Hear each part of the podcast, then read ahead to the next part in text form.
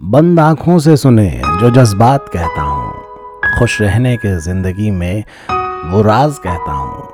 मैं कोई खुदा नहीं जो बदल दूँ हालातों को। नज़रिया बस रुख पलटती है, यही मैं बात कहता हूँ। मायूसी हो जाती है खुशियों पे भारी जब। हल्का करने की कोशिश ही सही हर बार करता हूँ। आप कुछ ऐसा करो कि खुशियाँ खींची चली आए। आकर्ष हूँ मैं, आकर्षण की बात करता हूँ। सुनने वाले मेरे सारे दोस्तों को मेरा हार्दिक प्रणाम। जी हाँ आकर्ष। एक बार फिर से मुखातिब हूँ आप सबसे कुछ अपने दिल की, कुछ आपके दिल की कहने के लिए, सुनने के लिए। दोस्तों, आज अगर मैं आपसे पूछूँ कि क्या आप झूठ बोलते हैं तो आप एक अजीब सी उलझन में पड़ जाएँगे। सोचेंगे, ये कैसा बेतुका सा सवाल है। और थोड़ी देर बाद एक बड़ा नपा तुला जवाब देंगे, जो ना तो पूरा सच होगा और ना ही पूरा झूठ। आज हकीकत यही है कि शायद ही कोई ऐसा दिन होगा, कोई ऐसा वक्त होगा, जिस दिन हमें झूठ का सहारा ना लेना पड़ता हो। फिर वो चाहे ऑफ़िस लेट पहुँचने पर हो या फिर बीमारी का बहाना बनाकर छुट्टी लेने पर। पड़ोसी के डोरबेल बजाने पर सोने का नाटक करने का हो या फिर किसी की उधारी चुकाने की बात पर सैलरी कम या फिर देर से मिलने का बहाना हो। झूठ आज शहर की उस पोल्यूटेड हवा सा हो चुका है, जो गलत या बुरा तो है, पर उसके अलावा हमारे सामने कोई ऑप्शन नहीं है। पर दोस्तों, आपका बोला गया झूठ क्यों सिर्फ़ एक झूठ ही होता है? या फिर इसके कोई आफ्टर इफेक्ट्स भी होते हैं? आपके बोले गए झूठ पर यदि मैं विश्वास करता हूँ तो सोच के देखिए, मेरी नज़र में आप वो हैं जिसने अगर बोला है तो सच ही होगा। पर जिस दिन सच मेरे सामने आया उस दिन मेरे विश्वास का, उस भरोसे का अंजाम क्या होगा? आज हर तरफ़ फिर वो चाहे रियल वर्ल्ड हो या फिर वर्चुअल वर्ल्ड सब एक झूठ की चादर ओढ़े बैठे हैं। पर झूठ देर सवेर कैसे रंग दिखाता है, हम सोच भी नहीं सकते। बात महाभारत के टाइम की है। माँ कुंती ने सूर्य से प्राप्त संतान कर्ण को जब त्याग दिया तो उस बालक का लालन पालन सारथी, अधीरथ और उसकी पत्नी राधा ने किया।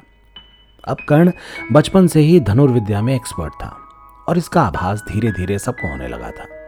लेकिन किसी भी एक्स्ट्रॉर्डनरी ज्ञान को ज़रूरत होती है एक दिशा की, एक मार्गदर्शक रूपी गुरु की। अब कर्ण को भी सभी अस्त्र शस्त्र चलाने में निपुण होना था, जिसके लिए ज़रूरत थी एक गुरु की। अवेलेबल ऑप्शंस में एकमात्र ऑप्शन थे परशुराम। लेकिन प्रॉब्लम यह थी कि वो सिर्फ़ ब्राह्मणों के पुत्रों को ही शिक्षा देते थे। लेकिन कर्ण इस कैटेगरी में था नहीं। और शिष्य भी बनना था। तो कर्ण ने सहारा लिया झूठ का और एक ब्राह्मण के भेस में परशुराम जी के आश्रम में पहुँच गया।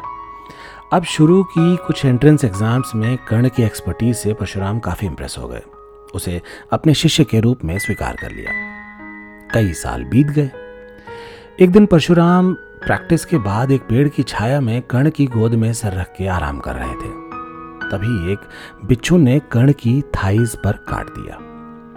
कर्ण पेन से तड़प उठा, लेकिन वो बिना हिले चुपचाप बैठा रहा, क्योंकि उसे पता था कि वो हिल गया तो गुरु की नींद में विघ्न पड़ जाएगा।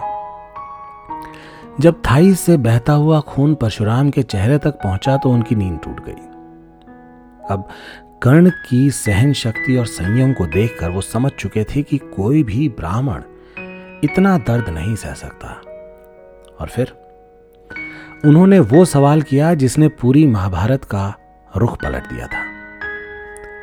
सच सच बोलो, कौन हो तुम?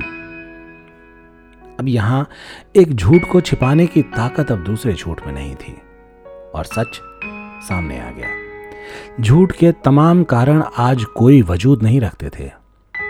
परशुराम के क्रोध की अब कोई सीमा नहीं थी। उन्होंने शाप दिया कि जिस दिन मेरी सिखाई विद्या की तुझे सबसे ज़्यादा ज़रूरत होगी तो मेरी सिखाई गई सारी विद्याएँ भूल जाएगा। और हुआ भी ठीक वैसा ही।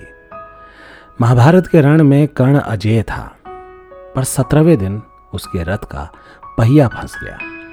वो अपने शस्त्रों का उपयोग और परशुराम द्वारा प्राप्त शिक्षा भूल गया और अर्जुन के बाण से वीर गति को प्राप्त हुआ।